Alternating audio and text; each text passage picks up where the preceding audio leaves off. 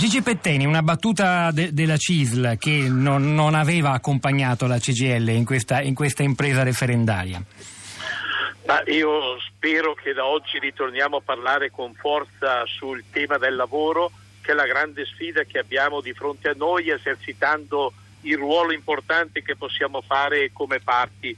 Io il futuro del lavoro lo vedo anche in un nuovo rapporto tra impresa e lavoro, per cui eh, lavoriamo eh, sulla prospettiva del lavoro, del lavoro del futuro che abbia la tutela, i diritti, la dignità, ma che rafforzi il lavoratore anche su nuovi strumenti, che vuol dire formazione, che vuol dire avere capacità di poter eh, contare di più nei processi di lavoro. Facciamo un'analisi di come durante questa crisi durissima, pesantissima che hanno pagato i lavoratori, vediamo quali sono gli strumenti che ti servono di più per dare una maggiore prospettiva, una maggiore dignità al lavoro. C'è tanto da fare, lo possono fare le parti, noi insieme, le organizzazioni sindacali, il mondo, il mondo dell'impresa. Spero che sia un'occasione che non perdiamo.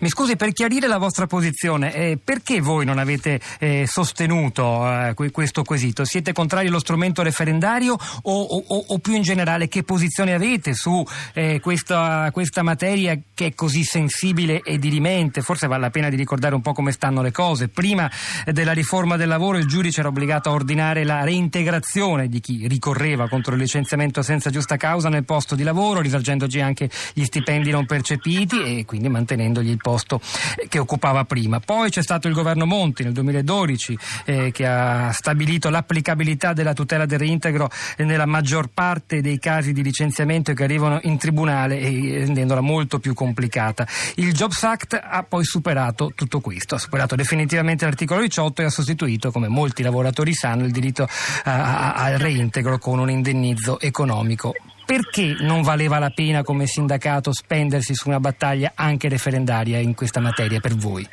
Ma io credo che i temi del lavoro noi li dobbiamo portare a elementi di, eh, di unità e lo strumento forte che dobbiamo avere come parti sia quello di, di, di esercitarlo tra l'azione fra di noi, fra la contrattazione e quando serve la legge a sostegno della contrattazione cioè, e non la legge in sostituzione della contrattazione. Certo ci sono dei limiti che anche noi abbiamo denunciato, pensiamo che il tema della proporzionalità, pensiamo che sul tema dei licenziamenti collettivi eh, occorrono fare dei correttivi come abbiamo comunemente, unitariamente anche posto nel confronto, nel confronto de, de, de, della Confindustria, ma penso che su questi temi del lavoro eh, ci siano le spazi e le condizioni per esercitare una nostra autonoma azione delle parti.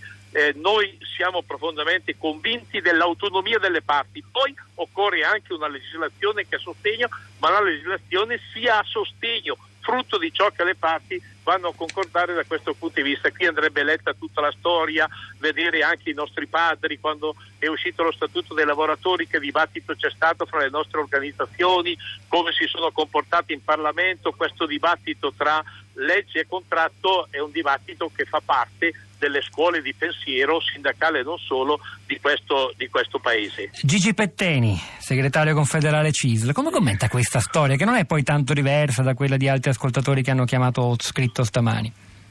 Ma la commento dicendo che noi dobbiamo fare una modifica su questo sistema che abbiamo oggi dei voucher e la dovremmo fare prendendo spunto anche di ragionamenti che sono usciti fra di noi. Primo, avere in mano i dati, non solo così estemporanei ogni tanto quando il presidente dell'Inps deve attaccare qualche organizzazione e tirare fuori, forse era meglio che ce li desse per tutti i settori, i comparti, vedere che situazione c'è.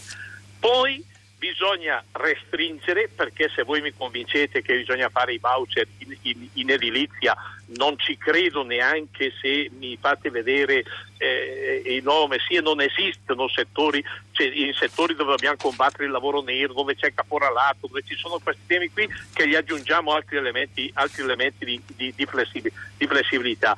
Dobbiamo sempre tenere presente quando parliamo degli strumenti del lavoro che noi abbiamo almeno tre mercati del lavoro. Abbiamo aziende serie, competitive, che rispettano le norme, abbiamo aziende che sono nel travaglio dei cambiamenti dove dobbiamo sforzarci a portarli in alto e abbiamo un pezzo di imprese che fanno una mera competizione esclusivamente in termini di costi, in termini di speculazioni, in termini di sfruttamento di lavoro. Dobbiamo stare attenti a fare in modo che non parliamo solo di quelle, su quelle bisogna intervenire con gli strumenti idonei e dobbiamo creare anche le condizioni di dare una risposta. Quella signora, Alessandra mi sembra che sì. si chiama, ha detto una cosa, ha detto noi abbiamo due dipendenti, abbiamo a tempo indeterminato e in alcuni momenti abbiamo bisogno di una punta.